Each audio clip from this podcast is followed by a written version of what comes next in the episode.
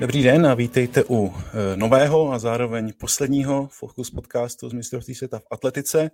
Máme za sebou závěrečný den šampionátu, který si v příštích minutách eh, celý probereme spolu s Honzou Sikorou a Milanem Janouškem. Tak vás tady oba vítám. Ahoj. Dobrý večer. Ahoj a děkuji za pozvání. No a od mikrofonu zdraví eh, Vojta Jírovec. Eh, Česko má eh, druhou medaili z tohoto mistrovství světa, je znovu bronzová, postaral se o ní jako Padlejch, to finále skončilo před nějakými 20 minutami. Jaké byly a jaké jsou ještě pořád vaše první reakce? Klidně začni Honzo. Tak samozřejmě jsou, jsou pozitivní, protože máme další medaily, což je velice super. Eh, než Kuba odjížděl do Budapeště, tak jsem se s ním viděl a ptal jsem se ho, kolik si myslí, že bude stačit na medaily. Tak říkal, že to bude, bude potřeba minimálně hodit přes 86 metrů a měl naprostou pravdu, takže 86 metrů naštěstí stačilo na medaily. Uh, trošku hořký příběh eh, Němec Weber, kterého je jako vlastně líto, ale zaplať pámu, že padla medaile pro nás a takže super výsledek. Tak já bych tomu asi dodal jenom to, že, to, že Jakub uh, teda byl v hodně těžké pozici, protože u něj se tak nějak automaticky počítalo, že nějakou medaili doveze. Otázka byla teda jenom, uh, jak hodnotná ta medaile bude. Nakonec je to bronz, takže vlastně navázal na bronz Eugene. V podstatě svým způsobem splněná povinnost, takže on bude trošku asi zklamaný, že, že mu pořád ve se chybí to zlato, ale, ale Eh, dvě medaile za Českou republiku z tohoto šampionátu se budou určitě hodnotit kladně, i když to v kontextu, že eh, vlastně Němci odjíždí bez medaile, Francouzi odjíždí bez medaile, Poláci mají stejně jako my dvě medaile, i když teda stříbrné, takže z tohohle pohledu se to určitě eh, dá označit jako úspěch. Já ten drobně opravím, on měl vlastně stříbro v Eugene, takže uh, má jo, pardon, pardon. další medaily, ale uh, jiné hodnoty. Ale každopádně uh, to je asi vedlejší. On po finále říkal, že to nebyl jeho den, nebo že se mu neházelo vůbec špatně, což mě přišlo jako docela uh, dobrá věc říct po té, co jste třetí na světě, na mistrovství světa, tak uh, uh, to vlastně jako i svědčí o té jeho fazóně, o těch jeho kvalitách, na kterých on je. Bohužel se tam v tom závodě našli uh, dva závodníci, kteří házeli lépe. Já jsem se teda, musím přiznat, uh, i po té kvalifikace bál, hlavně toho Chopry, protože uh, ten v kvalifikaci jedním pokusem hodil, teď nevím z hlavy, ale nějak, zhruba stejně jako v tom finále nějakých 88 metrů a, a jasně mu to stačilo a ukázalo se, že, jako, že i ve finále bohužel byl um, ještě od Jakuba o trochu odskočený. Vlastně ten Pakistan stříbrný. No. Mně se zdá právě, že Chopra byl jako velice odhodlaný. Ukázal tím hm. prvním pokusem vlastně, že mu to nestačí a že do toho půjde naplno, tak jak Kuba říkal, velice agresivním způsobem. Jde do toho hlava nehlava a ukázal, jako, že to letí strašně daleko. Takže Chopra byl odhodlaný tam jít jenom pro zlato a ačkoliv Kuba tvrdil, že neměl svůj den, tak eh, co já mám zákulisní informace, tak byl jako dobře nalazený, pozitivní a hodně si věřil, že chce vlastně urvat i zlatou medaili, takže možná mířil ještě výš, ale zaplať pámu za tu, za tu bronzovou. No. Každopádně po závodě to hodnotil řekl bych pozitivně, aspoň v tom rozhovoru pro ČT Sport, nevím, co si myslí uh, privátně, protože další, to, další příležitost na to velké zlato, kterému stále ještě schází, tak uh, je pryč.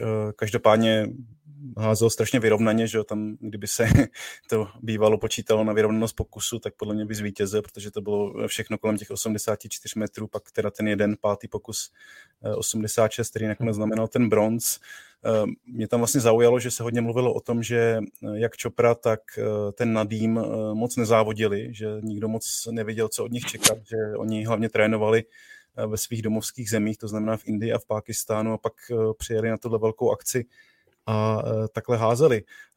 Napadá mě, nechybí to sportovci vrcholovému prostě to závodění, je schopen jenom z toho tréninku pak přijet na tyhle závody a takhle takhle to hodit. Já bych čekal, že prostě ta nějaká závodní praxe, praxe je potřeba, ale ukazuje se asi, že jim to nějak nescházelo.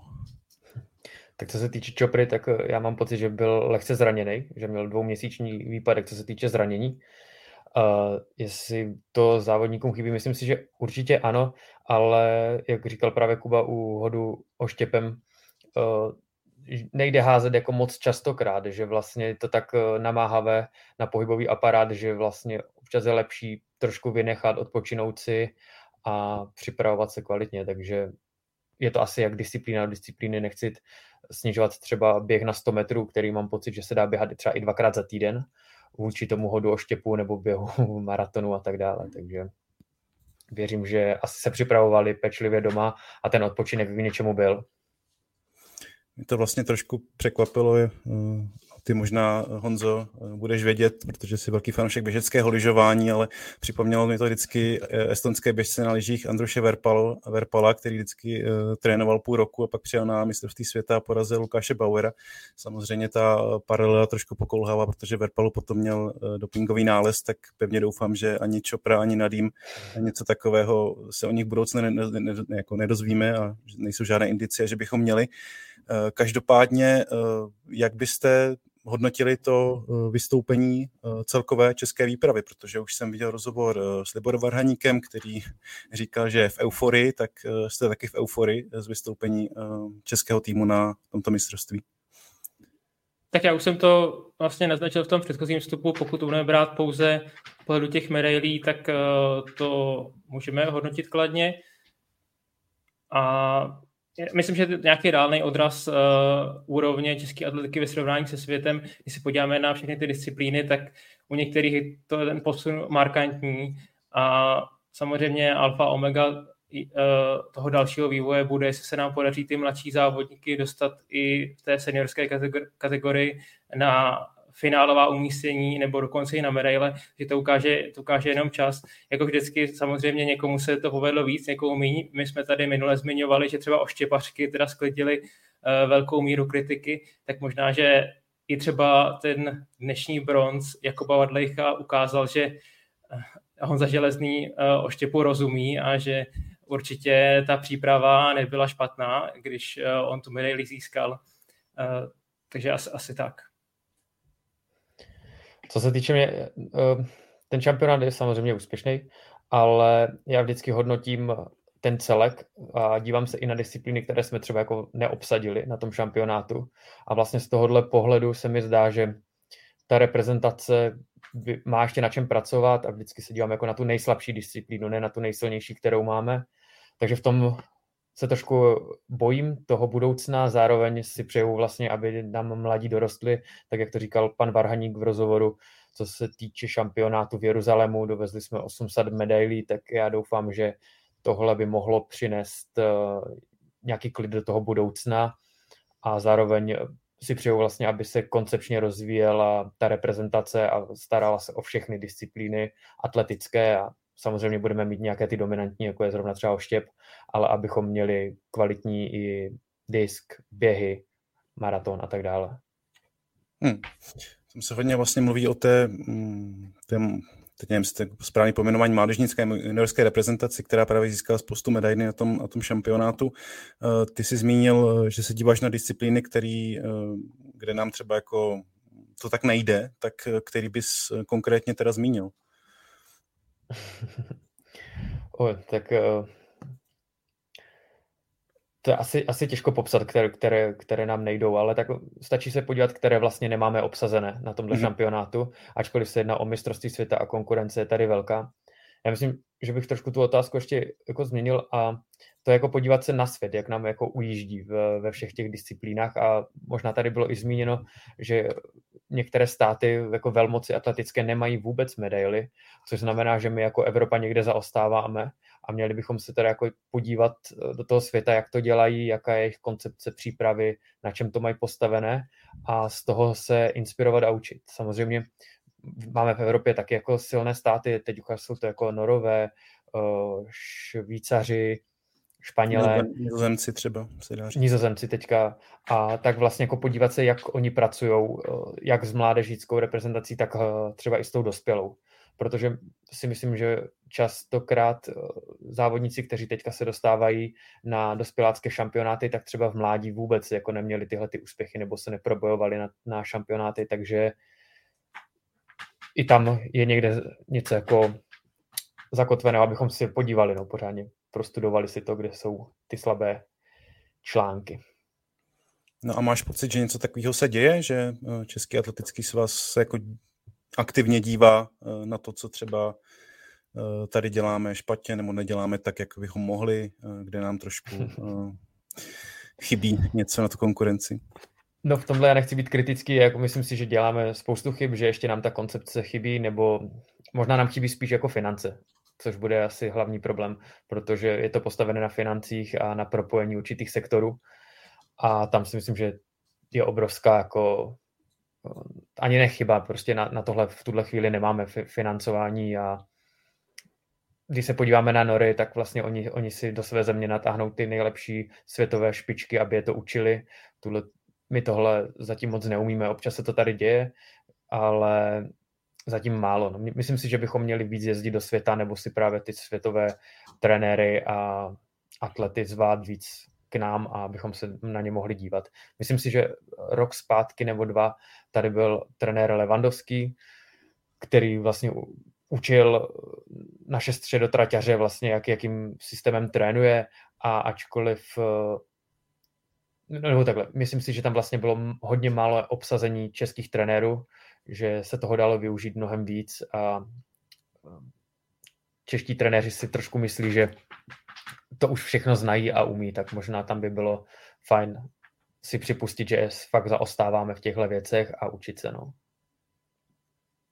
Tuším, že loni byla na stránkách svazu zveřejněná nějaká ucelená koncepce toho, jak by se právě měla dál vyvíjet česká atletika. A já jsem se to přeložil tak, a každý se na to může podívat, že právě spíš ta strategie je nastavená tak, aby jsme dál podporovali ty silné v uvozovkách české disciplíny, které umíme, jako je ten oštěp a tak dále. A těch ostatních, tak tam zůstává taková nejistota a spíš se spoléhá, že někde se objeví nějaký talent, jako byl třeba v minulosti právě Jakub Holuša, Filip Sasínek, eh, který nějakým způsobem tím systémem projde a, a nakonec tu medaili udělá, ale ne díky tomu systému, ale spíš jako navzdory tomu systému. Takže co týče té koncepce, tak já si spíš teda myslím, že je to postaveno tak, že uh, my musíme vozit medaile a dokážeme vozit z určitých disciplín a ty budeme dál podporovat a u těch běhů uvidíme, uvidíme, jestli se někdo objeví, ale sami nevíme vlastně, jak, jak tohle nějak podpořit nebo, nebo rozlousknout. Určitě to je postavené jako na talentu těch, toho závodníka a je to trošku, za mě, za mě to je asi chyba, jako za mě jako, jako Honzi Sikory, protože um, myslím si, že bychom jako měli posílat maximální počet závodníků na, na tyhle ty akce, protože naše reprezentace čítá 20-30 reprezentantů a vlastně vzít jednomu z nich tu možnost tam startovat, tak eh, je velká škoda, protože se tím jako přicházíme o určité zkušenosti pro ty závodníky, ukazujeme, že český zástupce se dokáže probojovat i na středních tratích, eh, na velkou akci a když bude mít to šestí, tak může postupovat dál. Zároveň tím přinese spoustu zkušeností pro, pro ty mladší ročníky i motivaci. Takže já bych, já bych byl pro širokou reprezentaci a ne pro úzkou, ale u mě to není. No. No, ohledně tohle byla velká debata v Británii a vím, že podobně to mají postavení i Švédové, že vlastně jsou takové dvě koncepce, buď to právě ta široká reprezentace nebo ta úzká a v mnoha zemích jdou tím směrem, že tam posílají teda jenom ty adepty na medaile a ostatní zůstávají doma.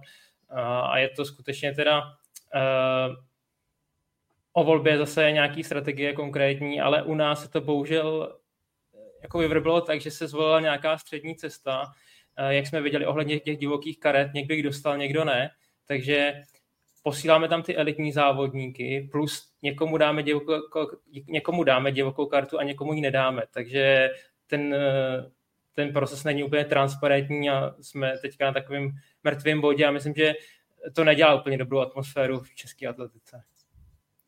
Myslím, že ta kritická komunikace směrem ven by měla být jako lepší. No. Minimálně jako obhájit, kdo tu divokou kartu dostal a za co a naopak, kdo ji nedostal a proč. Takže tohle je asi trošku, trošku chyba. A jak říká Milan, pak to nedělá dobrotu mezi těma závodníkama, kteří ba naopak si přejou navzájem a za mě o dvě, tři jména na šampionátu by vlastně vůbec neuškodilo a pro mě je mnohem sympatičtější, když budeme mít uh, na 38. místě českou vlaječku, než v té disciplíně nemít vůbec. Tak ale, jak říkám, já mluvím tady sám za sebe v tuhle chvíli. Takže kdybych to měl schrnout, tak asi větší otevřenost na venek, eh, trošku, nebo větší otevřenost k těm státům, které, o kterých bychom se mohli učit, asi větší transparentnost eh, třeba eh, při nominaci nebo při udělování těch, těch karet a asi i více, více financí, pokud bych to měl schrnout to, co jste říkali. Říkám to správně. Doufám. Asi. Abychom se posunuli možná trošku k něčemu pozitivnějšímu, aniž bych od toho chtěl utíkat, to samozřejmě je asi potřebná diskuze, ale asi ji tady nevyřešíme my, my tři, ale určitě to je něco, co, na čím by se česká atletika mohla zamyslet, ale posuňme se i k tomu, nebo k těm českým výkonům na šampionátu, které, které vás nejvíce zaujaly. Já bych třeba zmínil Ondřeje Macíka, což je vlastně sprinter, který se prosadil nevím, asi měsíc před šampionátem zaběhl ten, ten národní rekord a nakonec toho bylo semifinále mistrovství světa. Jak se vám líbil jeho výkon? Tak já, já si začnu.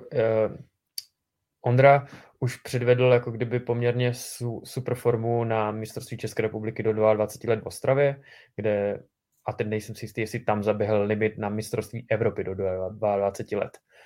A uh, ten pak vlastně postoupil na mistrovství Evropy do 22 let, kde běžel ve finále a potom přišel, teďka myslím, že to je dva týdny zpátky, kdy bylo mistrovství České republiky v táboře, kde zaběhl ten národní rekord. Já myslím, že nutno podotknout, že dost mu šlapal na paty Eda Kubelík, náš další český sprinter mladý, který, ze kterým svedl několik krásných soubojů a myslím si, že i to vyhnalo právě Ondru k takhle skvělým výkonům na, na české půdě. Takže tam je škoda, bohužel, že, že Eda je v té, té, té pozici toho druhého a nejde o němu moc vidět, takže já si myslím, že i tam je jako dobrý, zase nějaký dobrý spanning nebo někdo, kdo ho vytáhl k těm výkonům. No a ta forma jenom gradovala směrem k mistrovství světa a semifinále na, na mistrovství světa pro českého sprintera je naprosto neuvěřitelné a klobou dolů před nimi před trenérem, že se jim to povedlo takhle. Ty jsi vlastně říkal, že máš nějaký informace o tom incidentu, který se stal před tím semifinále. Připomenu, že to byl, byla ta srážka dvou těch vozíků, což taková dost jako neuvěřitelná situace, ale jak ho to poznamenalo a co se tam vlastně stalo, jestli můžeš nám prozradit. No, na internetu kolovalo video, tak možná už to někteří jako přímo viděli. Mm-hmm. Nicméně srazili se dvě golfová vozítka, jedno nedalo přednost Uh, slyšel jsem, že vozítka nevozili žádní dobrovolníci, že to byli profesionální řidiči, tak uh, vlastně nevím, jak se to mohlo stát. No a vlastně tomu golfovému vozítku při té srážce se rozbilo čelní sklo a to čelní sklo právě vypadlo na, na Jamajčana Hacna, kterému poškodilo oko nevím, jak moc to bylo jako velké, velké zranění, nicméně celé se to jako pozastavilo, muselo se to chvilku řešit, zároveň je převezli do, do kolorumu a řekli jim, že poběží v tom svém prvním běhu jen bez toho hacna, že toho musí ošetřit a dají mu nějaký náhradní běh. No, takže oni se připravovali právě na svůj první běh a těsně předtím, než měli nastoupit k tomu svému prvnímu rozběhu, tak eh, to zastavili, protože zjistili, že Hudson vlastně by může nastoupit a přesunuli jim ten běh eh, na ten třetí. Zároveň právě Ondra už eh, byl nastavený, že poběží ten první běh, dokázal se jako kdyby na to připravit a když mu to posunuli o těch několik minut dozadu, tak ho to stálo nějakou, nějakou energii, nějakou, jak byl prostě nalazený směrem k tomu, k tomu výkonu. Takže částečně ho to poznamenalo, na druhou stranu myslím, že ty naděje na, na postup do finále by byly spíš, ne, spíš nereálné. Zároveň ten útok na český rekord eh, tam možná mohl být a poznamenalo ho to. Zároveň uh, myslím, že toho Hacna uh, on zaběhl poměrně špatně v tom běhu, ale na základě téhle nehody ho do, dodali do první dráhy ve finále a tam zaběhl dobře. Nevím, nejsem si jistý, který skončil, ale vím, že, že časově šel, šel velice dobře. Hmm. vlastně pamatujete na nějakým šampionátu, že by se stalo něco podobného, nějaký takovýhle jako prapodivný incident, nemusí to být zrovna srážka dvou vozíků, ale něco takového eh, třeba i z vašich nějakých závodnických eh, zkušeností, byť to není mistrovství světa, ale z nějakých vašich závodů, eh, že by došlo k něčemu takovému, co tak jako naruší ten program a navíc se tam ještě třeba zraní ten, ten závodník. Já si teda nejsem jistý, ale který to byl šampionát, ale pamatuju si, že vlastně taková ta segway s kameramanem najela do Usaina Bolta a přijela achilovky ze zadu, že jim to nějak ujelo. A taky z toho byl nějaký, mm, jak nějaké video na internetu a myslím, že se to dá dohledat. Tak to je takové jako něco, co si pamatuju na velkých akcích.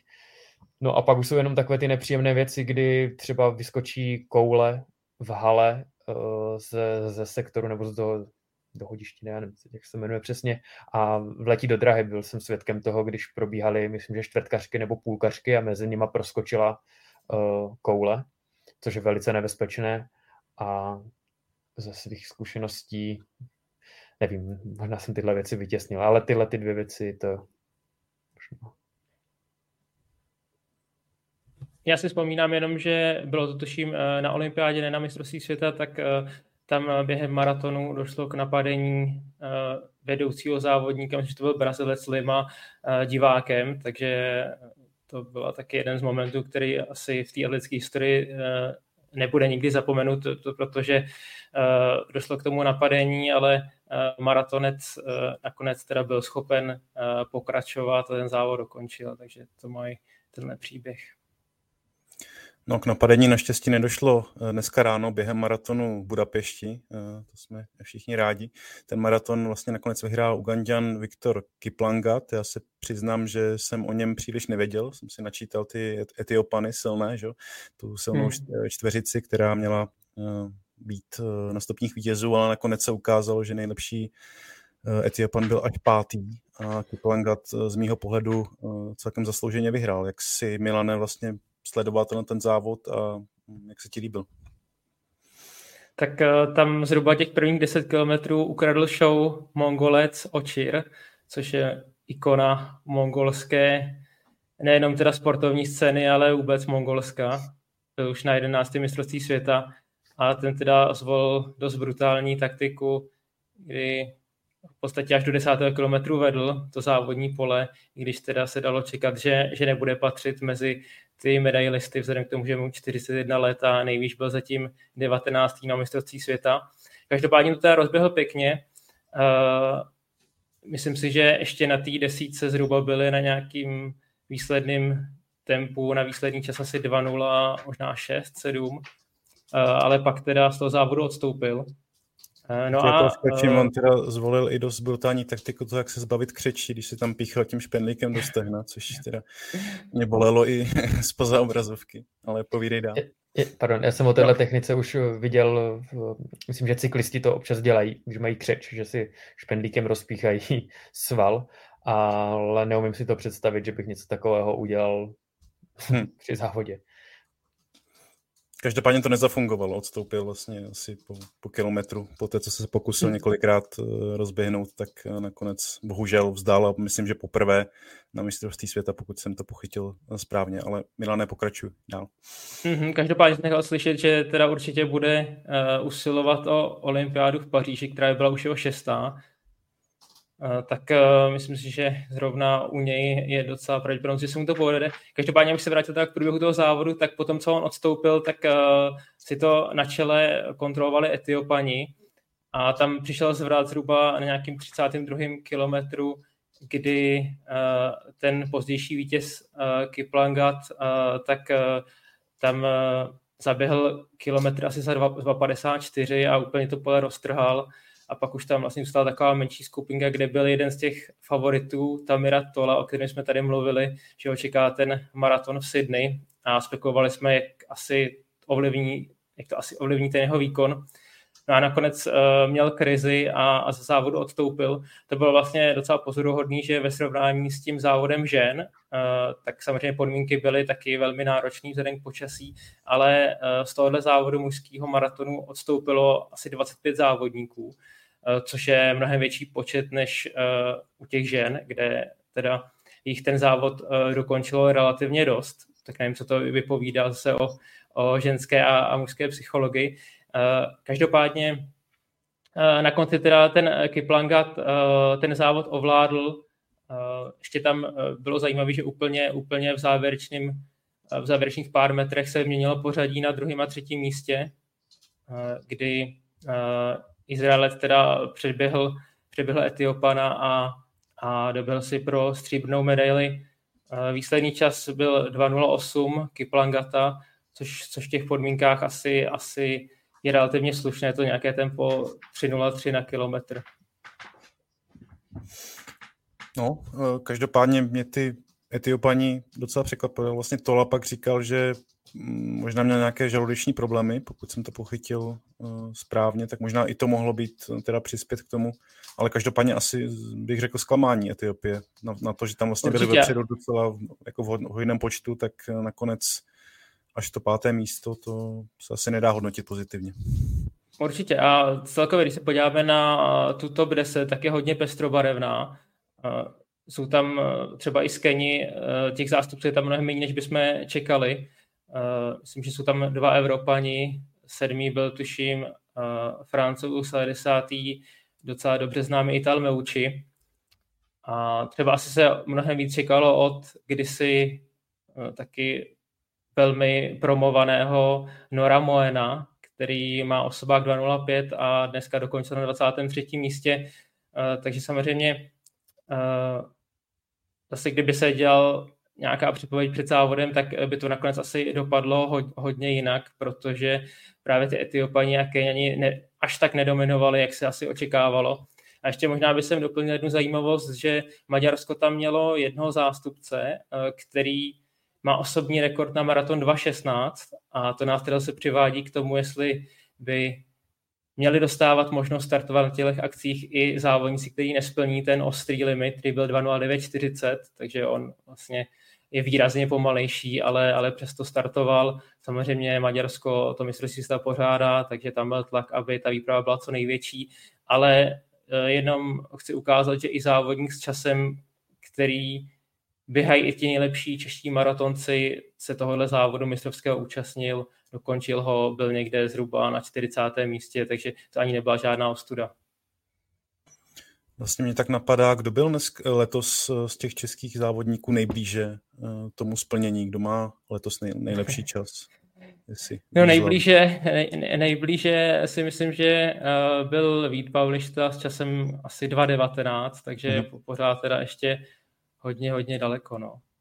Ten, ten, ten limit je lepší než český rekord, to taky o let, čem se povídá. Tak doufejme, že nám podobně jako třeba v ženské kategorii Mojra Stewartová, tak eh, postupně vyroste zase nějaká třeba další generace eh, schopných maratonců, kteří by o ty limity nebo minimálně o tu nominaci eh, mohli bojovat, tak věřím v to. Každopádně jsme na konci celého tohoto mistrovství. Už žádná další disciplína, žádný další závod nebude. Eh, takže zbývá snad už jenom otázka, jak se vám to všechno líbilo a jak eh, se podle vás eh, celé to mistrovství světa podařilo a, a vydařilo. Tak já si myslím, že to bylo velice podařené mistrovství. Já už jsem to tady říkal minule, že jsme se trošku báli toho, jak Maďaři to celé zvládnou a oni to zvládli úplně excelentně.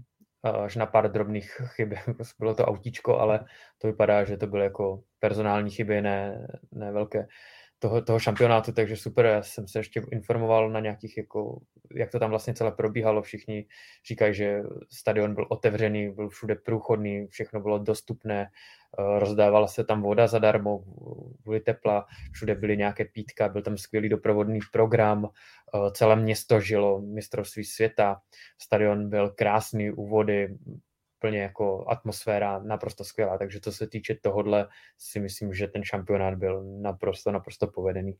Co se týče výkonu atletických, tak za mě asi nejhodnotnější výkon z koule mužů.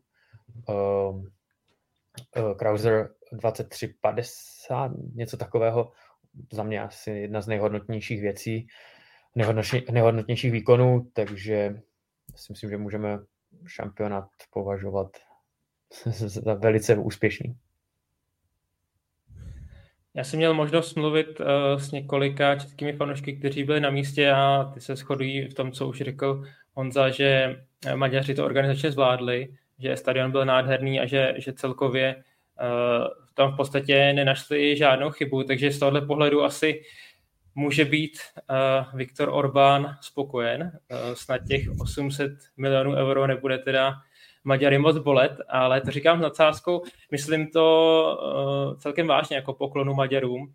A ono často se říká Eugene, uh, meka atletiky, ale to jsem měl právě takhle možnost mluvit i třeba uh, s americkými atletickými fanoušky, tak pro hodně z nich bylo mnohem jednodušší letos doletět do Budapešti, než uh, třeba si pořídit uh, letenku, ubytování a vstupenky do toho Eugene. Když si představíme uh, Spojené státy, tak Eugene je úplně na západním pobřeží, je to relativně malé město, je tam málo ubytovacích kapacit a pokud nějaká volná místa byly, tak byly dost drahá. Takže paradoxně i třeba právě ty fanoušci z Ameriky nebo z těch vzdálenějších míst si udělali dovolenou v Budapešti, stálo je to 50% toho, co by to stálo v Eugene a, a ještě viděli skvělé atletické výkony. Já jsem teda ještě zjistil informaci, nevím, jestli dokonce nezazněla i v televizi, že vlastně Češi byli čtvrtý národ, co se týče návštěvnosti na tomhle šampionátu, takže pro české barvy to bylo velice přístupné. Vím, že co se týče cen, tak eh, to bylo na úrovni jako Čes, Česka. Eh, letenky byly poměrně levné, eh, bylo to, dalo se docestovat autem, ubytování vlastně taky velice dostupné a co jsem slyšel, ceny na stadionu, tak byly velice příznivé, vlastně velice podprůměrné oproti tomu, co, co zažíváme na fotbalu nebo na hokeji a tak, takže pro fanouška úplně to nejlepší, co mohlo být a super. Abych asi ještě vy, mm, jako vyslovil i poklonu maďarským fanouškům, protože i vlastně během těch disciplín, kde neměli eh, žádného svého závodníka, tak bylo minimálně z těch záběrů v televizi slyšet to pozbuzování a bylo to tak například i třeba během eh, deseti boje, eh, během myslím, že tyčky v tom druhém dnu, což je osmá disciplína, už tam nebyl nikdo jiný než jen pár deseti bojařů a pořád se ozývalo pozbuzování, tak Eh, to jsem byl vlastně za tohle rád a taky bych se vlastně připojil k tomu, že ten šampionát eh, minimálně od tele, televize takhle nedálko vypadal eh, hodně pěkně a i všechny vlastně ty, ty, ty ohlasy, podobně jak jste říkali vy, tak co jsem zaznamenal já, tak byly vesmě skladné, takže to se určitě dá kvitovat a takhle pochválit maďarské pořadatele. Eh, kdybychom ještě měli na závěr nějakou jako sportovní, eh, nějaký sportovní moment, který si z toho pamatujete, třeba jako největší mm, nějaký sportovní zážitek, teďka, když eh, odlídneme od těch dvou českých medailí, nebo vůbec od českých výkonů, tak jaký by to byl mm, nečeský výkon na tomto mistrovství? Tak těžko něco úplně teďka vyzdvihnout, ale třeba když ještě se vrátíme teda k dnešnímu programu, tak uh, mluvili jsme o tom, že celý se bude sledovat, jestli Jakob Ingebrigtsen teda zvládne uh, tu svoji roli a podaří se mu obhájit to zlato na pětku, když mu to nevyšlo na tu patnáctku a, a to se mu teda povedlo. Zase to, myslím, byl docela ten starý známý Jakob, uh, vstupoval do, tý, do toho posledního kola docela, docela zavřený, ale, ale zase zase v těch posledních metrech bylo vidět, že, že ta jeho taktika byla velmi dobře zvolená a že v tom závodě byl rozhodně nejlepší. No. Souhlasím, poměrně dost pádů teda bylo zvlášť v holandském týmu. A o to víc eh, se mi líbila teďka štafeta holčičí 4x400, kdy Femke Ball na posledních metrech urvala zlato pro, pro Holandsko a moc pěkný závod. Souhlasím, že vlastně asi takový největší moment je prohra jako Ingebrigtsen na, na, na 15 metrů. Zároveň si myslím, že si to prohrál sám svou arogancí a i tím, jak se vlastně v tom závodu pohyboval. Teď na pětce dneska ukázal, že vlastně, když si to takticky dokáže pohlídat a využije své síly, tak eh, i Kater, který je jako neuvěřitelný tempář a finishman, tak eh, prohraje ten závod.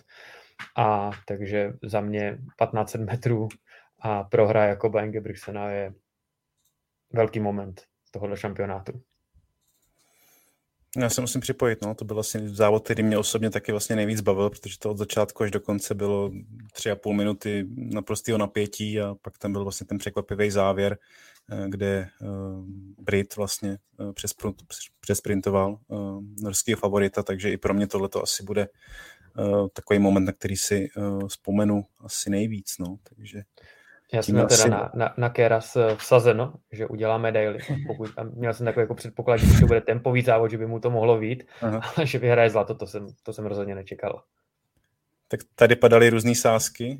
Eh, Milan vsadil barák na vítězství Ingebrigtsena, ty jsi vsadil na Kera, tak eh, víme, kdo měl víc eh, důvodu k radosti. No tak tím tím to asi můžeme uzavřít. Mistrovství to bylo krásný, Eh, mně se to taky moc líbilo. Eh, líbilo se mi i povídání s váma, protože eh, jsem si to hodně užil, vše, všech těch devět dílů během tohohle mistrovství světa, takže vám moc děkuju. Díky moc. Taky děkujeme. Děkuji za pozvání. Za pozvání. No a děkuji na dálku aspoň všem našim hostům, kteří tu teda dnes nejsou. Když budu mluvit ještě za sebe, tak mě tohleto povídání fakt naplňovalo a doufám, že si ho třeba zopakujeme během nějaké další velké atletické akce, ať už to bude třeba mistrovství Evropy nebo eh, třeba olympijské hry.